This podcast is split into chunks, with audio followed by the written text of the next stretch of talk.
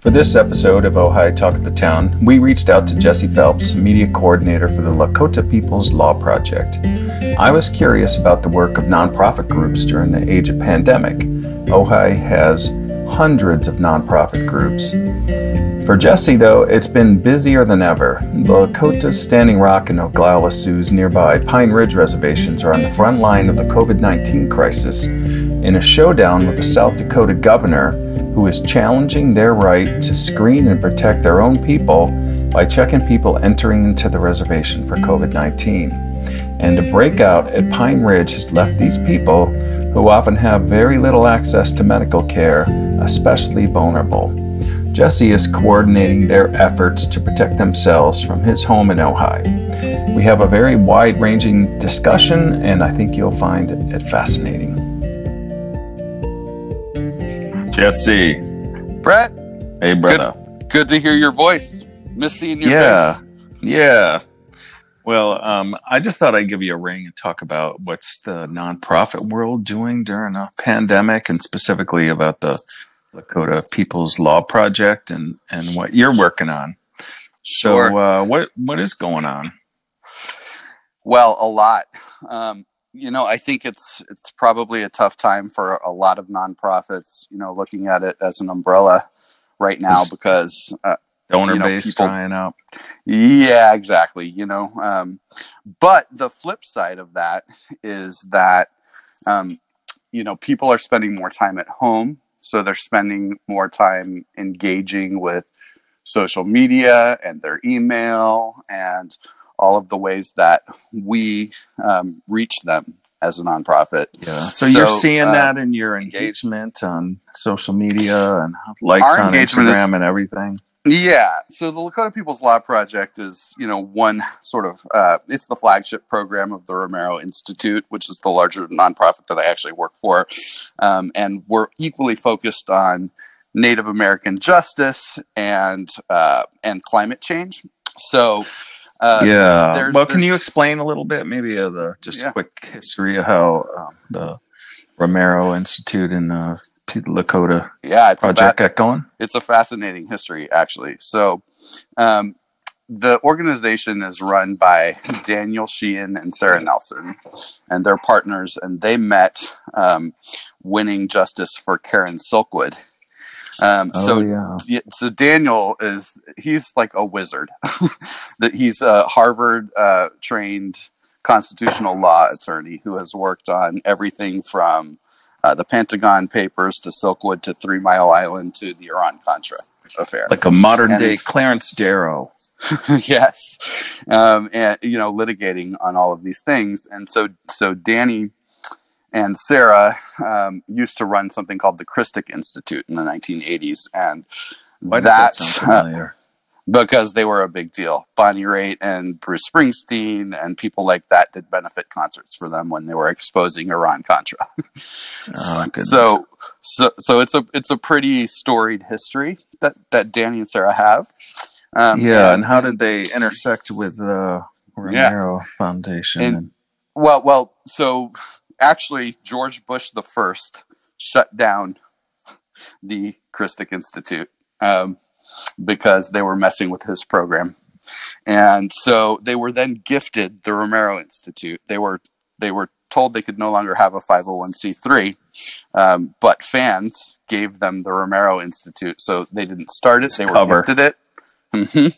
So um, in 2004 or 2005, a group of Lakota grandmothers came to Daniel because they knew who he was and they asked him, Can you help us solve this problem where the state Department of Social Services is literally continuing the slow genocide of our people by taking our children and putting them in white foster care and cutting them off from their native culture? So it's sort of a continuation of the boarding school era. Um, yeah, I talked was- to Johnny Johnston about that. That great book, The Real All Americans. hmm Fascinating how that was much better. That was seen as progressive in its day because the alternative was a the only good Indian is a dead one. That was the that's Right. what they were competing against. Right. And then here it is still going on. Right. Same thing happened with the Aborigines in Australia until well into the modern age. Oh yeah. Well, colonialism has a similar effect on indigenous people all around the world, and of and of course the the famous mantra of the Carlisle boarding school was "Kill the Indian, save the man." So. Yeah. Um, so this stuff just doesn't end, um, and so these Lakota grandmothers came to Danny and Sarah and said, "We really need help here." And so the Lakota Child Rescue Project was born, and the Lakota People's Law Project was born. Um, and it started with this uh, focus on uh, preserving Native families and preserving Native culture through preserving the families. But of course, in 2016 and 2017, uh, the vision expanded uh, with the coming of the Dakota Access Pipeline and the protest camps at Standing Rock, which became yeah, the visibility movement. got really high. Yeah. Hmm hmm So that uh, we and we are really fortunate, right? Like so, over the course of time, um, we have been able to uh, start working with some really amazing Lakota people. Um, starting with that first delegation, one of those people was a woman named Madonna Thunderhawk, and she is a walking treasure. Whoa, I think that's my new favorite name. I know, isn't it amazing? Um, Madonna Thunderhawk. and she is as amazing as her name. uh, That's that's wonderful. yeah, she's one of the funniest human beings I've ever met, which isn't what you might expect the first thing out of my mouth to be about a woman who was a founder of the American But Indian Madonna movement. Thunderhawk. she she found she helped found the the American Indian movement and you know occupied Alcatraz and um, and she's one of our three primary um, native spokespeople. Another person, Chase Iron Eyes, who was a former congressional candidate from North Dakota and now serves as the PR director for Julian Bear Runner, who's the president of the Oglala Nation. So we've Yeah, can you give us a little background on um, the Lakota's part of the like this loose designation of the Sioux tribes of you know, sure Plains Indians, Northern Plains Indians, and uh, but they're but it's more than that, right? Aren't they well the broken into various affiliations of so in Lakota, Sioux means enemy. So um, actually, the so what we know as the Sioux Nation is actually a collection of the um, seven council fires of the Lakota, Dakota, and Nakota peoples, and that includes several different tribal reservation designations in the present day. Standing Rock is going to be a familiar name to a lot of people. Oglala is going to be a familiar name to a lot of people. That also includes Cheyenne River, where uh, Madonna is. Um, but you know, things are really, really uh, dicey down there. And it's mostly in South Dakota, and things are really dicey down there right now. So one reason why our pandemic related. correct. So, so uh, there's a uh, there's a situation happening around now the the Keystone XL pipeline. It's sort of um, DAPL all over again, right? They're trying to once again uh, build this pipeline through native treaty lands and uh, without their permission, and in fact over their objections. And with Eminent these- domain. well, it's not exactly right. Like, so what? What happened is that in the Fort Laramie Treaty, Or sneakier. that, yeah, sneakier because it's basically just stolen land, right? Like, if you look into the history of the of the Fort Laramie treaties, uh, it, there was never a real legal concession of that whole territory. So that that is sovereign tribal land as far as the the Lakota are concerned. Um, but it's never it's never been it's unceded treaty land, right? They've never ceded it to the American government legally, and in fact, they won a Supreme Court decision, um, and they won't take the money, which is now a huge amount of money because Because the it's uh, principle is stronger, conceding. right? That's Yeah. right.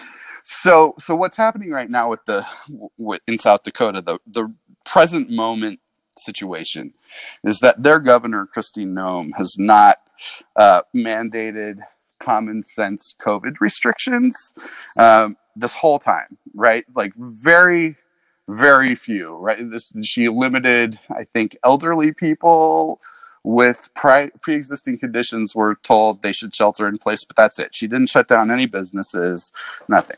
And so the Cheyenne River and Pine Ridge reservations set up border checkpoints along the roads coming into the reservations to protect the health and safety of the people on the reservations. Like mutual aid.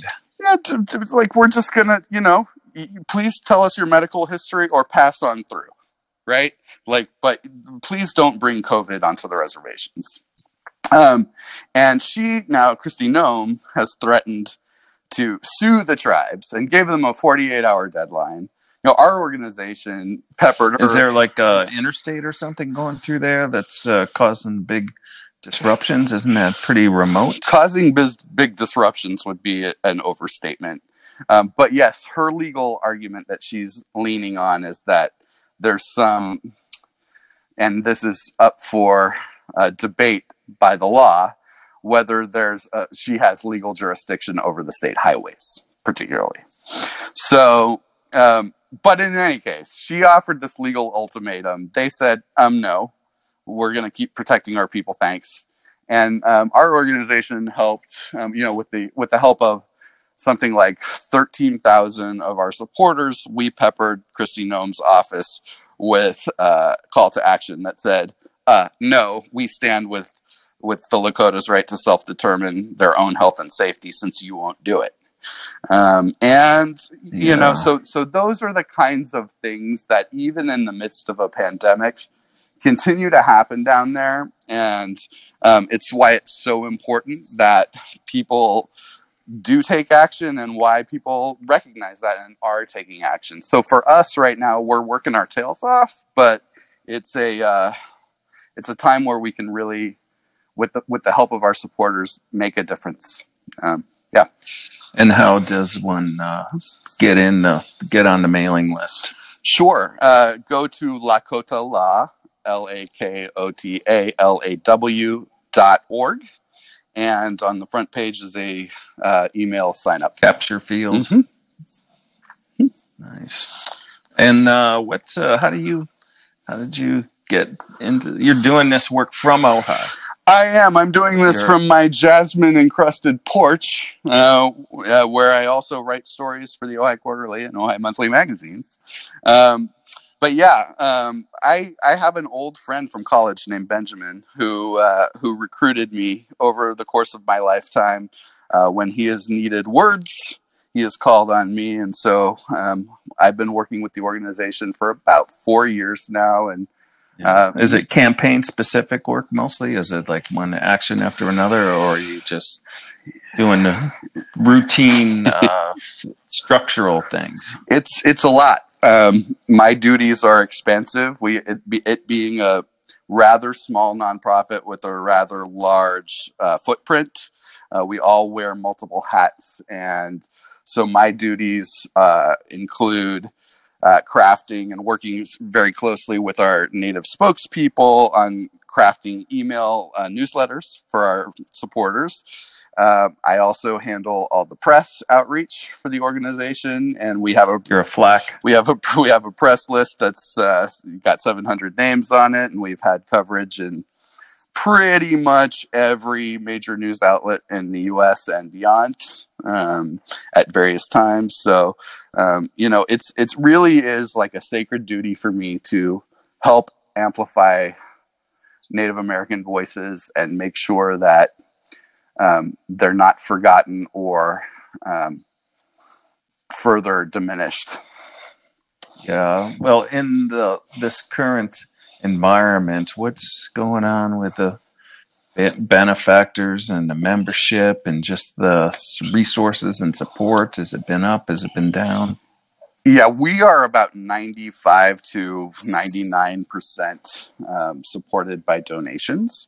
So, um, small donations, everything donations? from small to large to, to very substantial, um, but mostly small. Um, and it's really like a lot of people who, you know, find it in their hearts to give ten dollars a month or or make a one-time gift of seventy-five dollars here or there, right? Like, but people who know that they can make a difference in real time um, with with whatever issue is m- most pressing in Lakota country. Yeah. Hmm. And you're doing this from Ojai, and Mhm. the, uh, your office is in uh, Santa Cruz. Is that right? You you typically go back and forth a week at a time. Uh, so pre pre COVID, um, yeah, there, for a couple of years there, I was driving back and forth up and down the West Coast and spending a, a week in Santa Cruz and a week at home. Um, and we also have an have an office in uh, in Bismarck, North Dakota. Uh, but yeah, most of the organization's operations are centered in Santa Cruz. Obviously, in the COVID era, uh, that has that has changed. And fortunately, we have a a really talented staff who are who have been trained to be extremely nimble, and um, you know we're always working So you're able to pivot to Yep. uh, distance uh, work Correct. pretty easily. correct, and we're we're always you know we're always to some extent doing that because um, again the main voices of our organization are all on the ground in the Dakotas, right? And so we are um, constantly um, on the horn with them and and uh, getting the lay of the land. If we if we don't have staff on the ground, we usually do in in the Dakotas as well. And how how has their efforts uh, worked? Are they re- reporting any COVID cases? Or are they clear? Well, Cheyenne River. So Have they flattened their curve? no. Well, first of all, South South Dakota has done the opposite, right? As I was alluding to earlier. I know, but that in the eastern South Dakota, that's where those processing Correct. plants are. That was just like infection rate was almost universal, eighty percent or in something. Sioux Falls uh, was, which is I believe the second largest city in South Dakota. They had the worst hotspot in the nation a few weeks ago. Rachel Maddow did a whole um, segment on it. Um, so yeah, that it, the, statewide, it's become a, a real issue, um, and so it really is up to these tribes to protect to protect themselves. So at Cheyenne River, they've done a really good job of that, um, and they've managed to uh, keep it out. But Pine Ridge, unfortunately, um, there was one early case and there were two more, and now there's a bit of a mini outbreak there, and they're doing everything they can to contact trace. And they put the reservation on lockdown for 72 hours the last week, and um, you know they're just doing their best to to hold it in check. Oh yeah, we we uh, you know live in this little bubble here in Ojai, obviously, but those those outbreaks, especially when the healthcare infrastructure is so shoddy to begin with, Mhm. it's just going to be it could be really bad really quick. Yeah, so Ch- so I was mentioning Chase Iron Eyes, who's one of our spokespeople and who works directly with the president there at Oglala Nation. Pine Ridge is the reservation for the Oglala Nation. Uh, Chase's wife is is actually sort of their Anthony Fauci. she's she's a big wig at the, Oh, at the hospital there, and so she and and their daughter Tokata is actually this amazing, amazing sixteen year old human being as well. Um, Disney Plus did a whole like superhero Marvel and Disney Plus did a whole superhero episode on Tokata, but so they're she and she really is her mama's daughter. Like they're they're um, they're working right now to put together um, as much of a of a frontline defense as can possibly be done. But yes, you're you're absolutely correct. The healthcare infrastructure and access to uh, to medical supplies that will be needed with with any kind of a major outbreak. I mean, that stuff is just really limited in Lakota country, and that's just how it's how it's been. And you know, they're fortunate um, that that they that they do have um, some really smart people working to solve this issue, but it's likely to get worse before it gets better, and they're certainly not equipped for a major, major outbreak of the pandemic.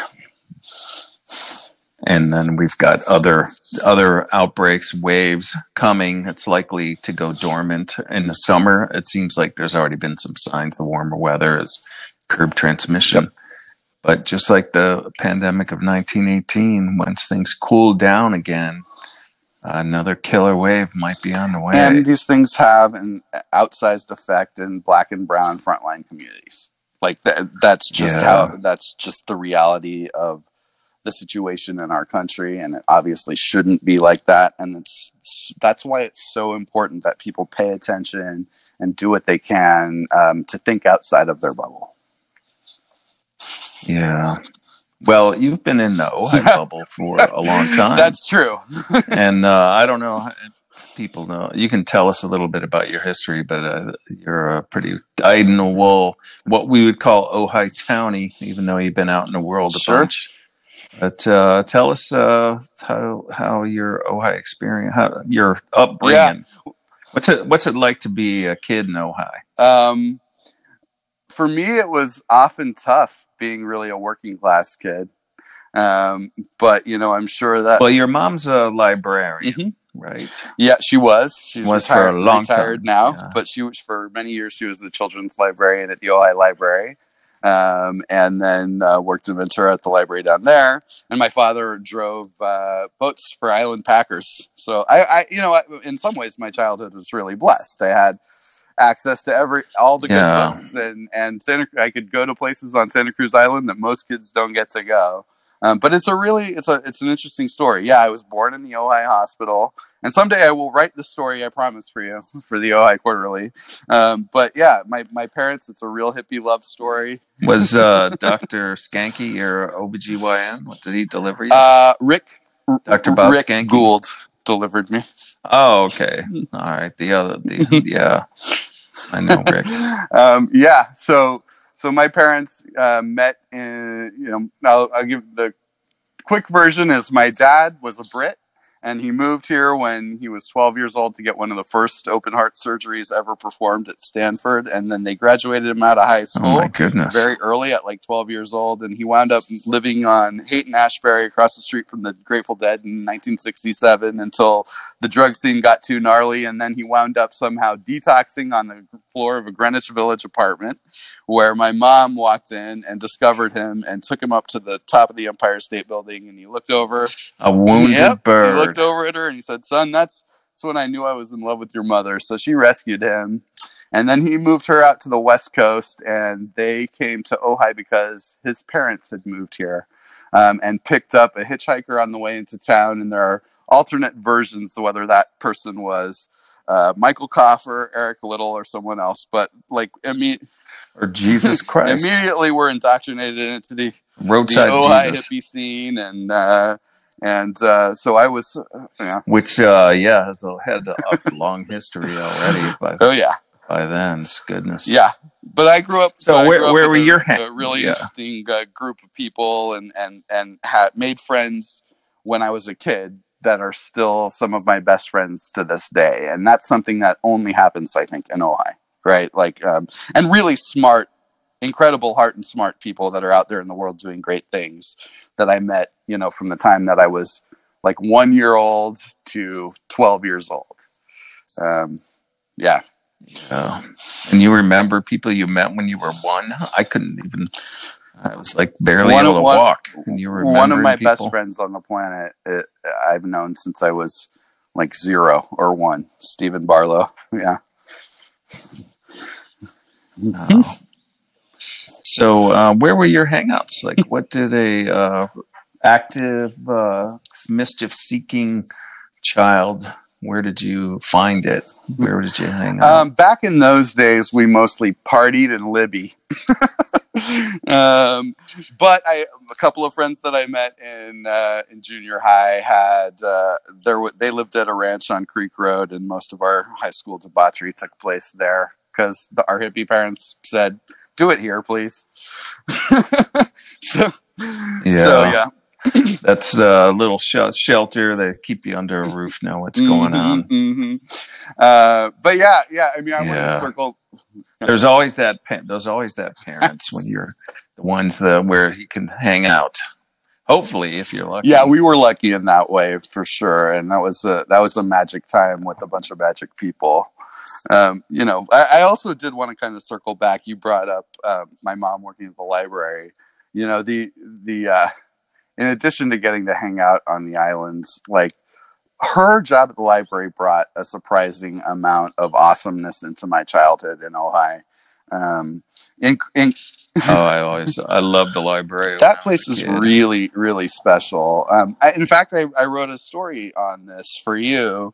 Um, some some issues. Yeah, about your course, your yeah, right. pal. Yeah, exactly. Yeah, at one point, Michael Jackson came to stay in Ojai, and uh, and one of the things Yeah, his manager lived here, right? Tony. Uh, I can't remember his name now. I'm not going to remember, I but I think that was Michael the. Jackson's- Yeah, personal manager or business manager. I'm not sure. He he lived here, and the story was like, yeah, you you tell it better than I do, but he uh, he would pop in every now and then. Yeah, and he loved reading and loved books, interestingly enough. So he really wanted to experience the little magical Ojai library for himself, but of, of course couldn't really do that during business hours. So my stepfather at the time, who also worked at the library, uh, led him on a tour and then delivered to him uh, my copy of Read It. Oh, so you knew Oh, it knew was it was coming. coming.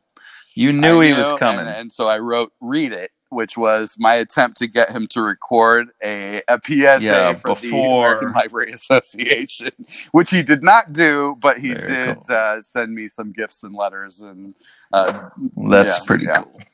I wonder if he did that for um, Weird Al Yankovic when Weird Al did his his uh, beat it. Uh, uh, you know, as it turns out, I kind of wish I knew Weird Al. That would that would he turns out to be bring it all the way around. he turns out to be a pretty cool dude. Yeah, I heard a podcast where he was uh, being followed around by the podcaster for a few days just to get a sense of his everyday life. And yeah, he seems like a straight up Yeah. mensch. Yep. Yeah, I was I was kind of surprised. He, and he's a very adept musician. He's the music part of his uh, act is just extremely phenomenal. adept and and Yeah. um, and funny you know so i uh those are some of the qualities i respect most in a person can you make me laugh and Yeah. So what? When was this? Yeah. Yeah. Yeah. That, and if you can do Yeah, both, yeah.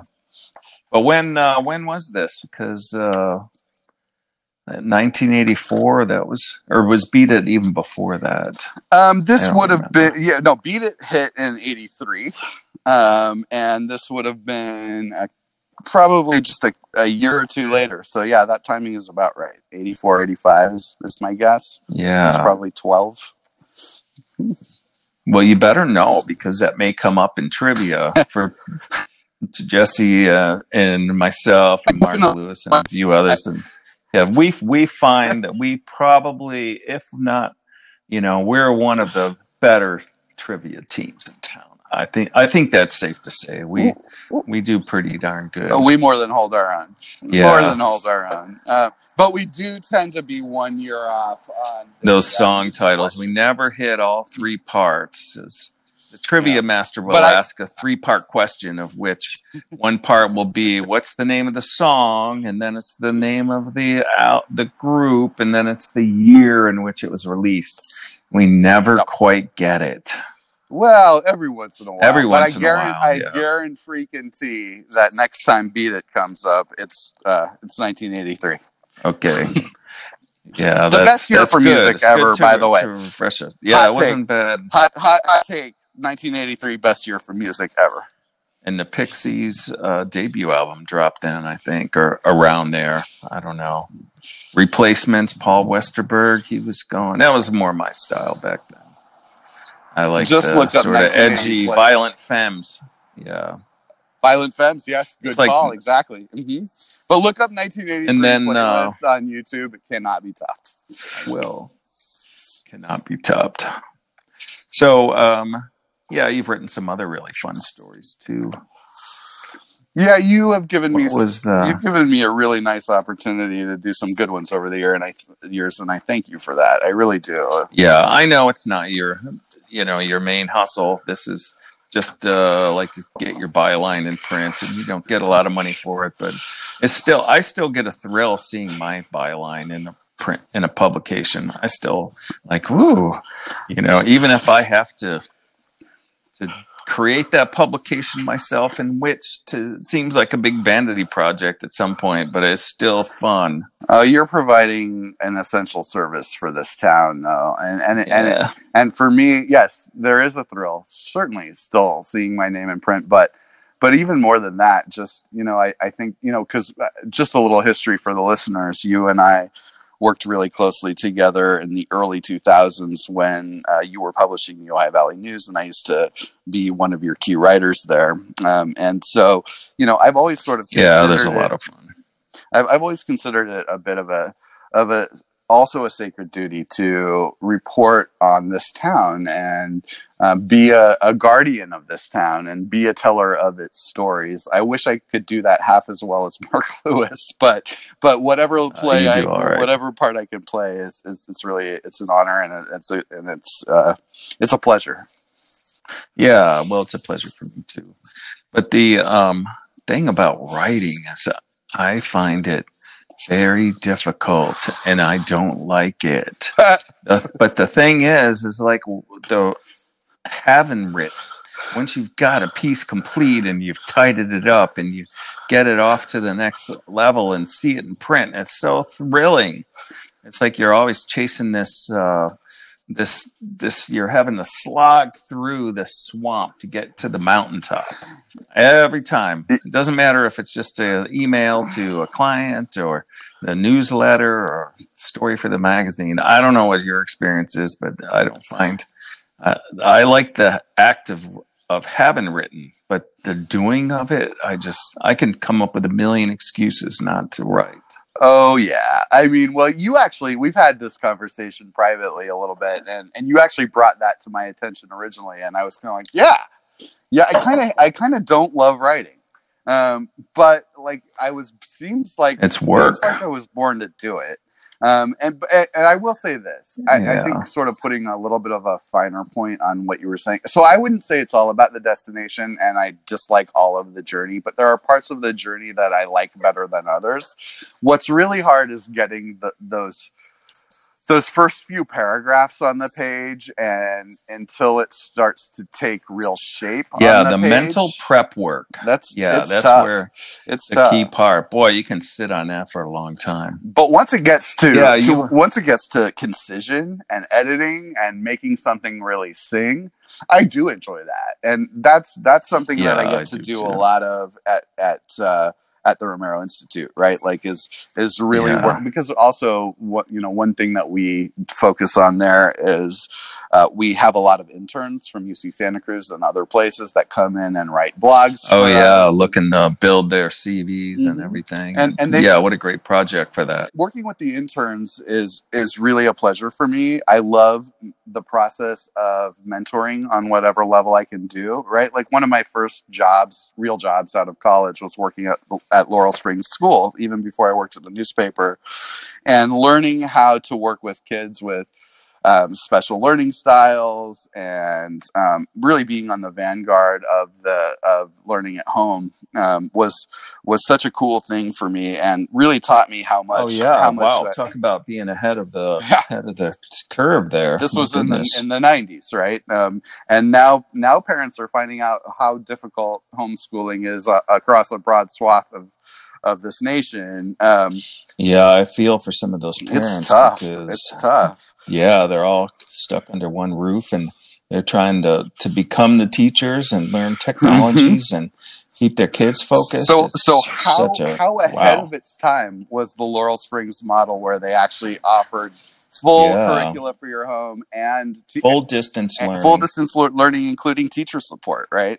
And so, so that for me, being in that sitting in that teacher chair and working with with kids who had non traditional learning styles.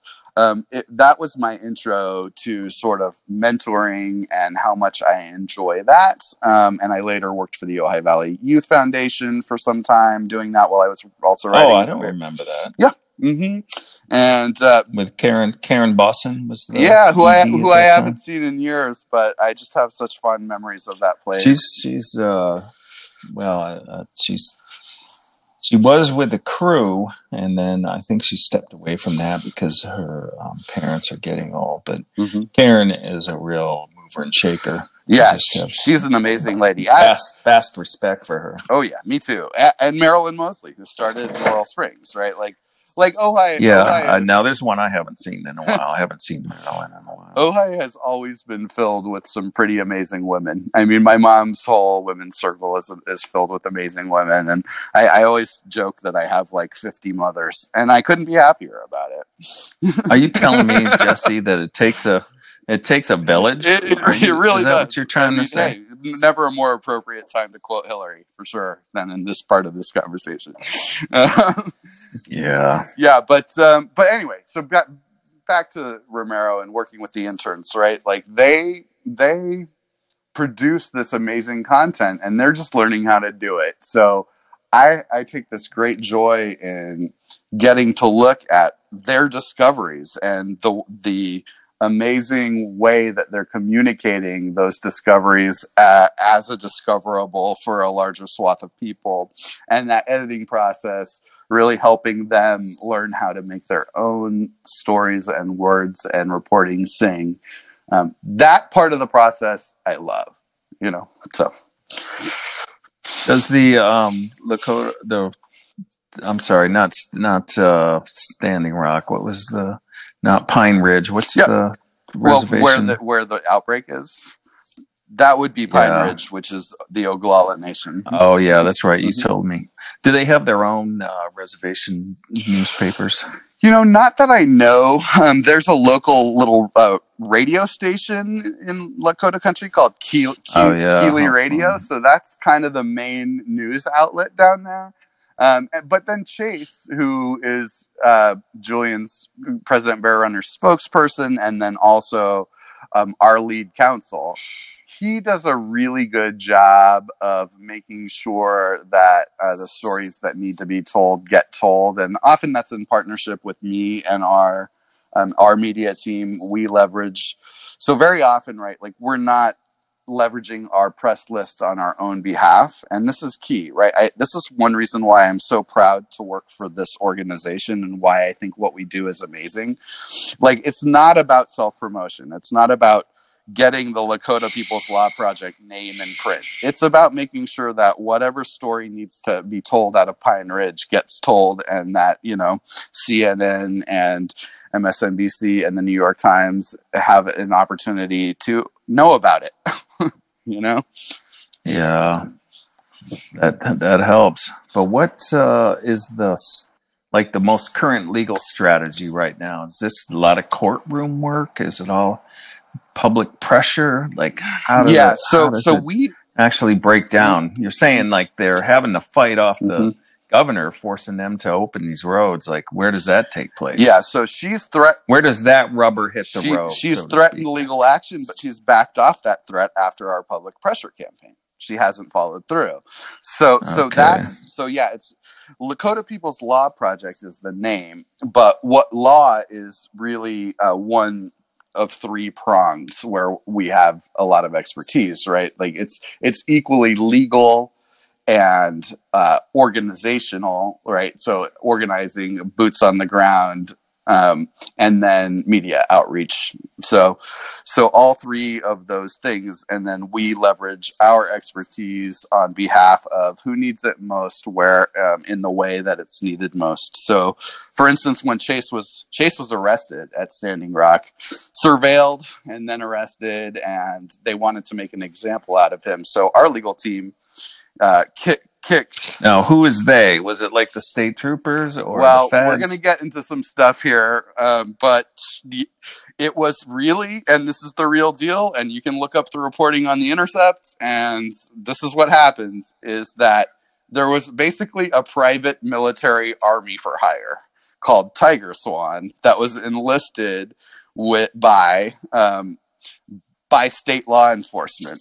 So there were Tiger Mhm. Swan. I gotta love Oh, that. yeah. It sounds so Oh, yeah. sinister. oh these guys it? so they're an offshoot of Blackwater.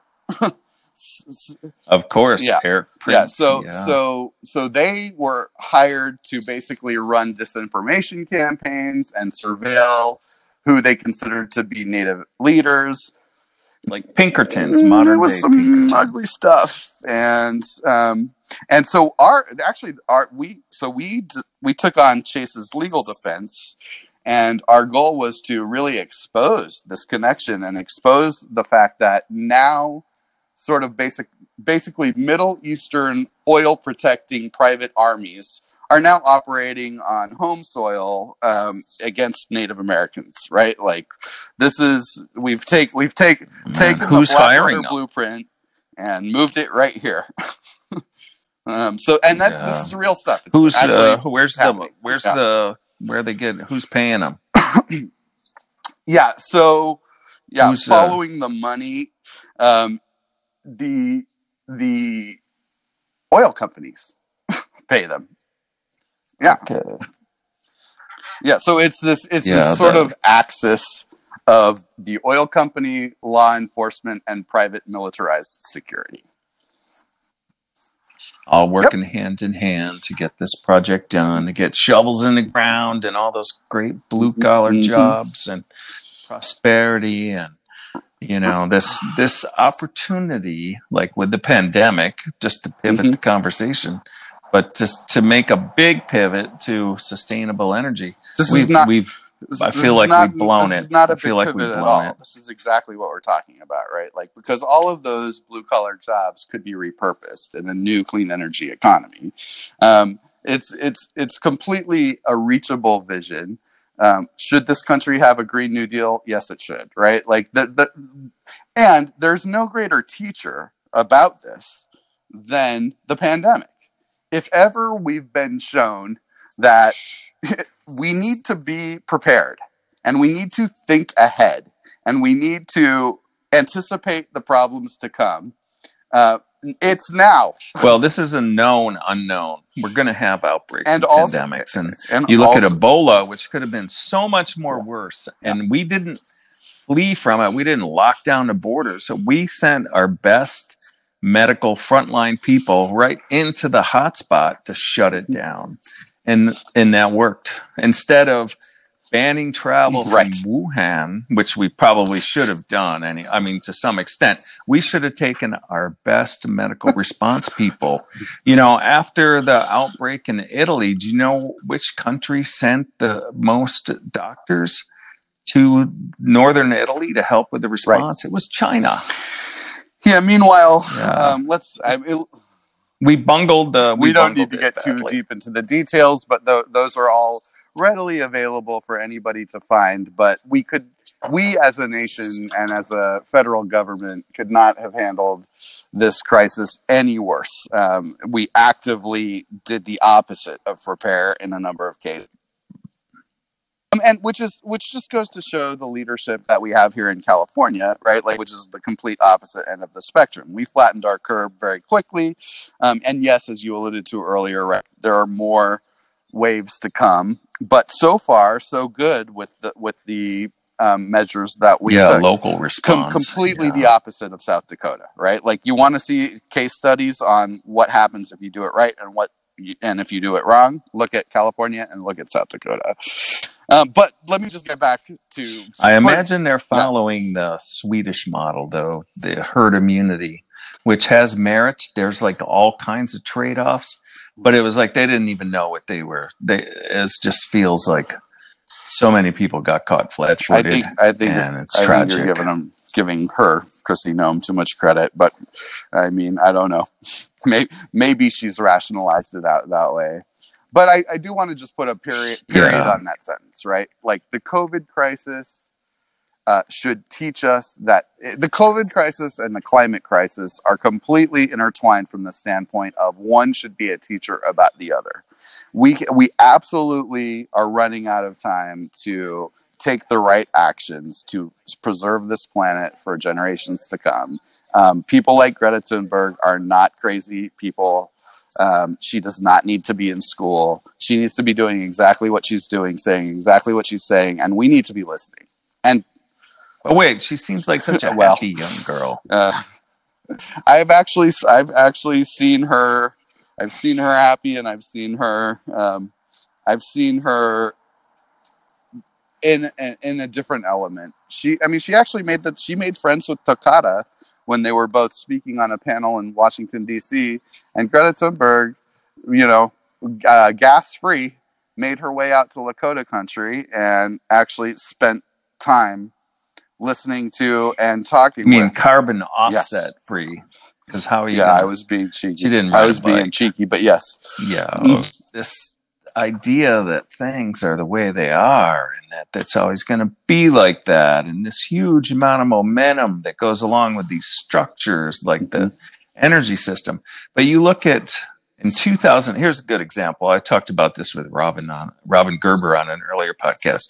In 2008 the majority of californians voted for prop 8 to ban gay marriage or sanctify marriages between a man and a woman in 2008 and it was like 2011 or 12 before president obama came out and supported gay marriage. And yet does anyone really care about that now? You know eight nine years later do we do we get our a bee in our bonnet about gay marriage? Of course not. That's been great business for ojai especially. People love to get married here. And another example is marijuana we decriminalized it. Well, it was a huge deal until till it wasn't. I don't know when 2000, 1999 or something. They yeah. decriminalized it here, medical marijuana, yeah. and then other states followed. And now it's just like even in places like South Dakota, it's not that big of a deal. You, it's like things can happen fast if we're if we're active and we it make it happen. Like, yeah. And, I mean, I, yeah. And I think as like you're talking about these 16 year old girls, for them, it's like, well, duh, this is just the way it is for us. We don't care about these things. We care about right. these things. So that that's what gives me hope that just the things that we are so wedded to and go to war yeah. over uh, cease to even be issues. Well, but we we we do have to listen and and act together in order to bring that to fruition right? Um, it, i think that we, we we can just look at the present moment to see the danger of of getting complacent. Yeah. Um, so so you know but but i hear what you're saying and that's why i love the term progressivism right? Because it's progress. It ha- it will happen. Um, and as much as I, I don't know. I'm not completely sure about that. Three can take some really dark turns. It can, and that's exactly why we have to stay vigilant, right? Um, so, yeah. so yes, it's it's our job to make sure that progress happens. Mm-hmm. Yeah. Well, I just uh, for the second time, I'm going through Steven Pinker's book, Enlightenment Now, and a big part of that is how if you look at the misery that people have endured for centuries and the violent deaths and the plagues and just the brutality of like for example he talks about in 16th century france you know in england they had bear baiting which was very bad to watch a bear get mauled by a bunch of dogs. That was a uh. spectator sport. But in france they would take thanks, a thanks for that pole yeah, I'm, t- I'm telling you, it's like things are better. They're getting better. Yes, but uh, it takes a frighteningly long time sometimes, and sometimes it is. And it doesn't always happen in a linear nope, fashion. Uh, all too often, it's two or five steps back, right? Um, and yeah. and I feel like we're in this moment right now where there's been this great reaction worldwide, really, not just here, right? Like against progressivism and against against moving forward. Um, yeah, atavism, mm-hmm. atavistic instincts. this is why we have to keep doing what we do, Brett, and tell tell the stories that we tell and listen and, and to, to the stories that are being told and amplify those when they are beyond our bubble. Yeah, hopefully that's the way that people connect with each other is through their stories. That's a fact. I mean, maybe there's a silver lining to COVID too. That I, I do think people, and this goes back to your original question about you know what's it like for nonprofits right now. But I do think that people in our isolation are coming together more um, through these digital means that we have at our disposal, and this could be a time for great movement building. Um, you know, if we take the lessons yeah. and, and, and put them into action. I wonder what's going on right now that people are working on that's going to be the new normal or whatever comes out of this. What's the next big thing that people are working on right now? It's pretty cool to think about somebody that's going to own the future Mm-hmm. out of this moment when everything just seems so frustrating and dark.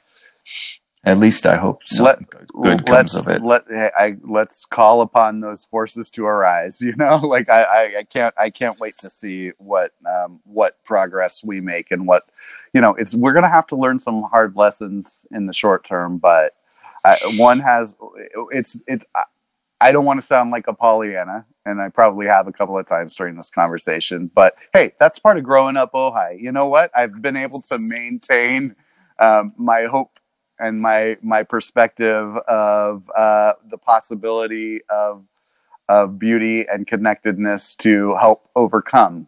So um, thanks, Ojai. But yeah, no, I, I look forward. I, I look forward to seeing what what we can do together. I really do. Yeah.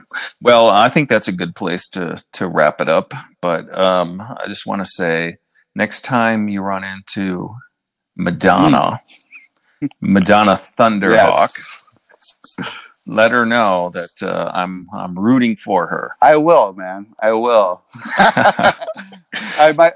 All right, all right, brother. We'll talk soon. All right, we'll get back to trivia here again, and uh, keep those uh, dates in mind for those music questions. Let it be. I'm rooting for that too. Yeah. I, I can't wait. I can't wait to see your face again, man, and not just hear your voice. All right. Yeah, you too, Jesse. Take care, and we'll t- we'll check in with you again here. Thanks soon. for calling, Brett. All right. For this episode of Ojai Talk of the Town, I thought I'd conclude with some thoughts that were prompted by speaking with Jesse Phelps about his growing up in Ojai. It also got me to thinking about the students who are graduating this year during a pandemic, the class of 2020, with no ceremony to send them off, and how different it must be for them without that one final moment to soak up the adulation from their hometown. My hearts go out to them. It got me thinking about a very different age, but one with similarities to our own, especially, about how a community like Ojai views its young people, or at least how it should. So, about 100 BC or so, the Romans had just defeated Carthage once and for all in the Third Punic War and reigned supreme over the entire Mediterranean basin. The problem was that these soldiers returned to Rome victorious, expecting to take up farming on the common land surrounding the city walls, as had been the custom for centuries. However, many of the wealthier families of Rome had taken these common lands into their own, farming them with slaves and refusing to share with these victorious soldiers. The tribune of the people, protesting these land thefts in the Senate and looking out for the interests of the common people, were the Gracchus brothers. They were taught to respect and revere the simple virtues of the Roman Republic, like honesty and fair play and shared sacrifice, from their mother Cornelia, daughter of the great general Scipio Africanus. The plural of Gracchus is Gracchi, and it is said, even to this day, that wherever people fight against injustice, tyranny, and for the greater good, and for making the world a better place, there lives the spirit of the Gracchi. Now, the spirit goes that Cornelia was hosting a banquet at her modest home. Even as the matriarch of Rome's leading family, she lived simply in a very simple house with simple clothes. There was nothing fancy about her at all. Now, some of her fellow noblewomen were admiring each other's jewelry, their rings and bracelets, necklaces and brooches made of the finest gold and silver, rubies and diamonds.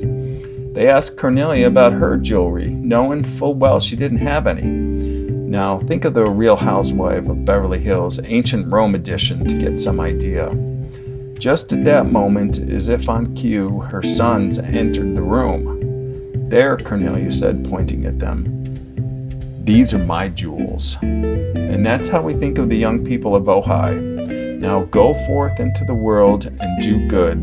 We're behind you. And that's it for this episode of Ojai Talk of the Town. We'll keep an ear out for you.